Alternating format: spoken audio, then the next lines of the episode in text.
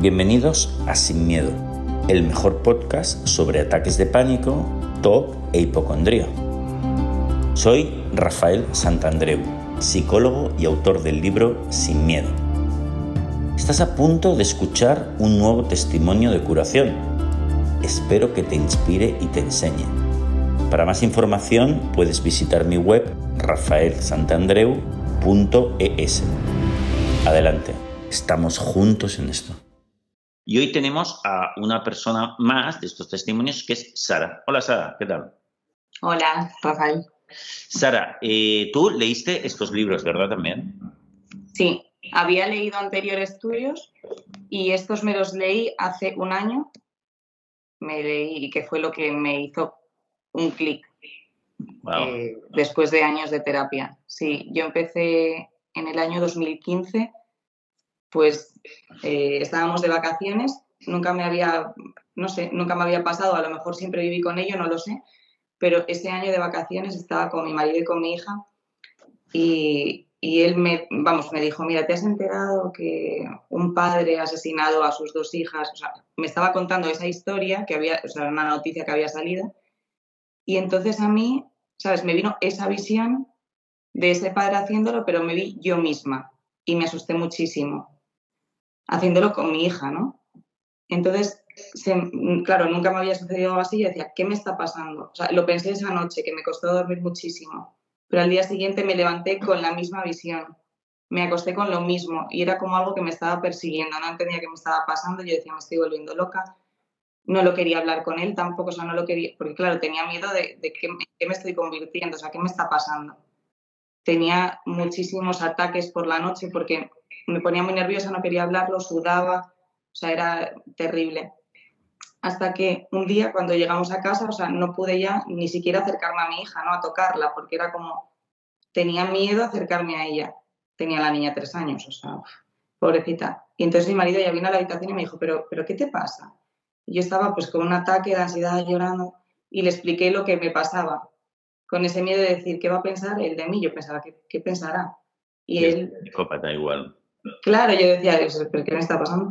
Y él, muy comprensivo, me dijo, pero estate tranquila, ¿sabes? Incluso se, se llegó a reír como diciendo, que es una tontería, o sea, no, vamos a ir, ¿sabes? Buscas ayuda, entonces buscamos a un terapeuta, vino conmigo en la primera sesión y él, el terapeuta le dijo, no puedes volver más, en más sesiones, tiene que venir ella sola para superarlo, para hablarlo, para... Y él me decía, pues, un poco lo, eh, lo que veo en tus libros, ¿no? Pero no me lo creía. O sea, él me decía, tienes un TOC, no te pasa nada, no estás loca. Yo decía, soy bipolar, o sea, porque además, hablándolo con él y dándome esas pautas que me daba, no confiaba en mí misma, que ahora me di cuenta que era eso, ¿no? Entonces lo hacía, lo que él me decía, me decía, tienes que enfrentarte a tu miedo. Claro. Pero no era capaz de, llegar ahí. Tenía, tenía tanto miedo que, que es un poco lo que tú dices, si no te enfrentas, si lo obvias, si lo pasas te persigue, o sea, al final lo tienes ahí, se repite. Y estuve dos años en terapia, parecía que estaba bien, pero realmente no estaba bien. Es como que lo, dejas un poco ahí en el olvido, pero constantemente me venía. Sí. Y no era ya con esa imagen, o sea, esa imagen se repitió mucho tiempo, era otras, o sea, eran otras ya, todo me daba miedo, me daba miedo meterme en la cama con ella cuando a veces dormía con ella. Es como ya no quiero ni acercarme, no quiero ¿sabes? Quería compartir poco tiempo porque pensaba que cualquier cosa, con cualquier cosa le iba a hacer daño. Claro. O sea, me, tenía ese miedo que se repitió pues durante dos años con la niña. Ahí parece que lo superé y no, volví a caer otra vez. Tuve que volver a terapia con esta persona y él me volvía a decir lo mismo, ¿no? Me decía, es que no te pasa nada, es que tienes que enfrentarte, es que pero no, no, no era capaz de, de enfrentarme, de verlos. es que ahora, ya te digo, a través de tus libros quizás lo que me doy cuenta, además lo con pareja, es que no tenía confianza, no confiaba en mí misma, realmente creía que tenía otro problema. Claro. Aunque él me contaba experiencias, no, pues tengo este caso, ¿no? Que, que siempre a lo mejor os hacéis para que nosotros... Pero no, no, no, me lo creía, yo decía, no, no, a mí esto me pasa algo más. Claro. Porque era, pues nos fuimos de vacaciones, me acuerdo, en el año 2019, nos fuimos al Caribe y estábamos los tres, pero realmente ellos dos estaban de vacaciones y yo estaba metida en ese bucle. Claro. no estaba disfrutando, él me, hablaba mi pareja, la niña, o sea, yo estaba, parece como que me alteraba mucho más, ¿no? El, estar fuera, el cambiarlo, porque cuando estaba trabajando, estaba, parece que estás en tu rutina. Más ocupada, ¿no? Sí, la cosa va mejor y de repente, ¿sabes? Me fui de vacaciones y ahí, en el año 2019, o sea, fue todavía peor. Me agobié muchísimo, o sea, era el avión, el hotel, o sea, todo, todo, estaba súper agobiada, no disfruté nada, porque era estar todo el rato en ese bucle. Claro. Y volví a terapia otra vez con él y él me decía lo mismo, ¿no? Y, parece ahí como que fui pasándolo un poco con el tema de la pandemia, como, estaba, como siempre estaba en terapia, pues bueno, yo a él me lo repetía mucho en la cabeza, ¿no? A, mi terapeuta lo tenía ahí, venga, hazle caso, claro. Pero llega a tus libros. Mm. Porque en una entrevista, te escuché en una entrevista en la radio, Anda. Y la verdad que me asusté un poco cuando te escuché porque dije, ay Dios, esto es lo que me está pasando a mí. Entonces, me da un poco miedo, de miedo leerlo, ¿no? Pero lo leí. Y la verdad que el último libro que leí tuyo, porque el primero ya dije, ostras, esto es lo que me pasa. Pero el segundo, que son los casos, si te digo que con cada capítulo lloraba muchísimo, porque me no sé, en todos los casos me sentía identificada, aunque son tops distintos, o, pero me, en todo yo tenía algo, una parte de, ese miedo. Y entonces ahí sí dije, ostras, pues esto que me pasa a mí, sí que es verdad que ocurre. Lo viste más claro. Sí, sí, porque nunca nadie me ha hablado, ¿sabes? Aunque yo sí lo he compartido, pues no sé, claro, tengo a mi pareja que mira que le he hablado de esto y a veces decía, uy, igual si se lo cuento, a él le va a pasar lo mismo. Eso lo he pensado muchas veces, ¿no? Claro. Y a él no le pasa, ni a mis padres, ni a mis hermanos, a nadie le pasa y yo decía, pues que no le pasa a nadie soy yo. Esto es una cosa muy extraña. Y no, y lees el libro y ves que, pues eso, que es gente de todo tipo, ¿no? De todas las edades. Sí. Exactamente. Mm. Entonces, lo, viste, lo pudiste ver por, por, de una manera muchísimo más clara de que el TOC es una cosa X, que se comparte de esa manera X y que no hay tu tía o que te pones a tope a hacer el trabajo de desensibilización a ese miedo o lo tendrás toda la vida. Por lo tanto, venga, a, ponernos a ellos a tope y se ha acabado, ¿verdad? Exactamente. De hecho, como te digo, yo el primero que tuve era mm, ser una asesina, no era como yo me veía ahí haciendo cosas. ¿De dañar a otros? Exactamente. O sea, yo me ponía todo lo que escuchaba en la tele, claro, yo dejé de ver la tele, evidentemente, eh, de ver series, películas, o sea, todo me afectaba. Libros, o sea, yo leía de todo, pues es como que me cortaba de escuchar música, porque todo me llevaba a eso, a, uff, qué miedo, tengo que escapar, o sea, cualquier palabra, cualquier cosa, todo me llevaba a eso. Pero luego, claro, tuve, todo derivó en otros muchos talks. Y uno de ellos, que cuando leí tu libro dije, voy a, que dijiste, hay que enfrentarse, pues voy a enfrentarme a uno. Y era, claro, yo tuve muchos años el tema de, mm, tengo que desaparecer, o sea, suicidarme es como la solución para dejar de tener estos pensamientos y de poder vivir tranquila. Claro. Entonces lo pensaba, pero claro, a la vez que pensaba, eh, me quiero suicidar, era terrible, ¿no? Es como el miedo a suicidar, era todo esa persecución. Entonces a mí me daba muchísimo miedo, mi hija en el colegio que iba, había un puente que cruzaba la autovía, ¿no? Entonces yo siempre iba a caminar, pero nunca cruzaba por ese puente, porque decía, claro, si cruzo igual me tiro. Sí, tenía ese miedo. Cuando leí tu libro dije, pues no sé, ya te digo, lo lloraban todos los capítulos y en uno dije, no, venga, voy a enfrentarme y voy a, a ir a ese puente entonces se lo dije a mi pareja, digo, voy a ir al puente y me voy a, voy a enfrentarme como dice Rafael. Y fui, me costó muchísimo llegar allí, pero me quedé, ¿sabes? Sentí mucho miedo, me quedé y miré hacia abajo y dije, ¿pero a qué tengo miedo si no lo voy a hacer? ¿Ves? No pasa nada, ¿sabes? Me hablé a mí misma, estuve allí un rato allí mirando, hablándome. Wow. Y sí, y si te digo la verdad, a partir de ese día, o sea, cruzaba todos los días y pensaba, pero ¿por qué he estado sin cruzar tanto tiempo? O sea, qué bueno. Sí, y fue solo en ese momento, o sea, ni siquiera me hizo falta un mogollón de, No, no, o sea, fue en ese momento lo pensé, estuve allí, pues no sé, igual estuve 20, 25 minutos, no sé, mucho rato, porque estuve hablándome. Wow. Sí, sí. Y dije, pues si lo he conseguido con esto, luego lo pensaba el resto de los días, ¿no? Si lo he conseguido con esto, voy a poder conseguirlo con todos los otros que tengo. Exactamente. Lo voy a conseguir. Y sí, o sea, fue a raíz, ya te digo, o sea, de leer tu libro me abrió la mente muchísimo. Dije, si es que no, no pasa nada, ¿sabes? Está pues, con lo de mi hija, que, que lleva, pues eso, al final mi hija tiene 11 años ahora, y desde los 3 años estuve huyendo de ella. huye, porque al final... Claro, claro, tienes miedo y entonces evitas.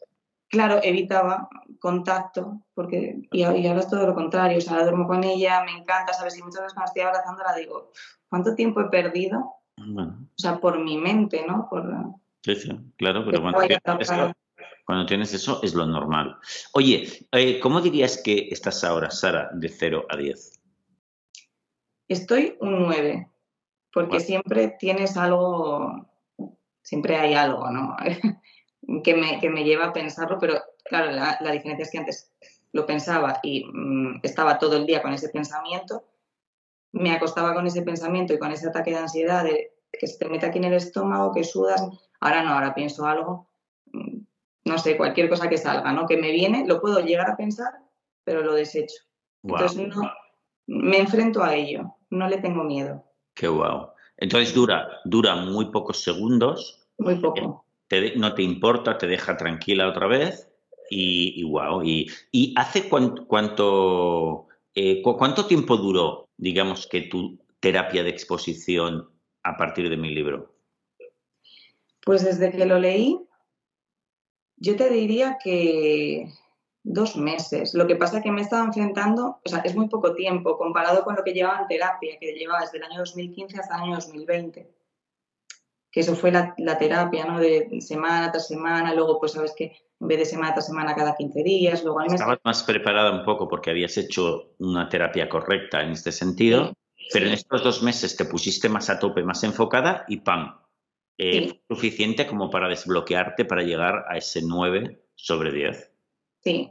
De todas maneras, ¿ha sido duro estos dos meses de, de, de afrontamiento? No es que fue tan duro el resto de los años que mm. para mí afrontarlo ha sido una experiencia muy positiva. Porque iba viendo que cada día lo podía conseguir y que era verdad. ¿Sabes? Que al final leer esas historias, que no era, no es una historia al uso, ¿no? Que dices, bueno, lo lees y luego ya te pasa a ti o no. Lo mismo, ¿no? Si te enfrentas. Y vi que sí, que era cierto. Ya te digo, la primera fue el subirme al puente, que era una tontería, ¿no? Y, las siguientes eran pues cosas, pues por ejemplo, yo la idea de, quitarme la vida era como, para mí es la solución, no voy a volver a pensarlo. Y era todo lo contrario. ¿Cómo puede pensar esto? Si es que es genial vivir, tenía muchísimo, a la vez que tenía miedo a morir, o sea, miedo a suicidarme, tenía miedo también a morir, al paso del tiempo. O sea, yo tenía toques de todo tipo. Y ahora me hablan de la muerte y digo, no, pues, pues claro, pues es que todos vamos a morir. No tengo ese miedo aquí agarrado a todo. Qué mal. Oye, Sara, ¿qué, le, aconsejarías a cualquier persona que nos estará viendo, eh, que tiene el toque, dice, no sé qué narices me está pasando, eh, cómo tengo esta pelota en la cabeza que el resto de la gente no tiene, o tiene que verlo? Que, que habrá un montón, porque ya sabemos que hay uno de 50 personas que tiene TOC. ¿eh? ¿qué, ¿Qué le podríamos aconsejar? Yo lo que aconsejaría aparte de, evidentemente, ir a terapia y encontrar, yo tuve mucha suerte con la persona que encontré porque directamente me dijo, o sea, no vas a tomar pastillas, vamos a hablar, hay gente de todo tipo, ¿no? Pero sobre todo le aconsejaría hablarlo con el entorno, ¿sabes? Tener un buen entorno. Porque las personas que te conocen son las que más apoyo te van a dar. Yo he tenido muchísima suerte también porque nunca me han juzgado, todo lo contrario, siempre que pues me decían, no, esto es un trastorno obsesivo compulsivo. O sea, siempre como que lo han entendido muy bien. Qué bueno. Entonces creo que rodearte de, buenas, de, ese buen entorno, afrontarlo, o sea, leer tus libros, leer y, e intentar hacerlo, ¿no? Qué bueno. Aunque sea duro, aunque sea duro, aunque sea intentarlo una pequeña parte, no sé, de los cuatro pasos que, que dices, algo, intentar algo escribirte a ti mismo también y leerlo, ¿no? El escribir el pensamiento completo, porque a veces subimos y no lo terminas, ¿no? Entonces, eso es lo que te persigue. A lo mejor escribirlo, yo conseguí, visualizarlo contigo, ¿sabes? El final, el llegar a ese final. Wow. Pero pienso que también eso, si no lo consigues, escribirlo, terminar esa frase, ponerle un punto y luego leerlo y decir, ¿en serio estoy huyendo de esto? ¿no? Qué bueno. Oye, ¿y cómo te sientes ahora, Sara, después de haber superado una historia así? ¿Cómo te sientes ahora? Liberada. Me siento muy liberada, muy feliz. Siempre lo digo, se lo digo a todo el mundo, ¿no? Sobre todo con mi pareja muchas veces me dice, ¿cómo estás? Porque claro, él me vio sufrir tanto. mucho tiempo. Y él siempre me dice, es que me alegro tanto. Él no se puede creer que, haya sido este, ¿sabes? Que haya sido por un libro, ¿no? De hecho, tenemos un caso en común que, ha estado muy mal y yo le dije, ya ¿sabes? Envíale estos libros que le van a venir genial de Rafael Santandreu. Y se los leyó y le vino muy bien, sí. Sí, me decía, es increíble. Entonces él, te pregunta, oye, ¿cómo estás? ¿Y tú, tú qué respondes? Genial. Siempre le digo, es que estoy tan bien que no me lo creo. Podría tener hasta miedo de, decir, voy a volver a caer, ¿no? Y no tengo miedo, no tengo ese miedo de volver a caer. ¿Y, por qué no? Cuéntame. Porque me siento fuerte mentalmente.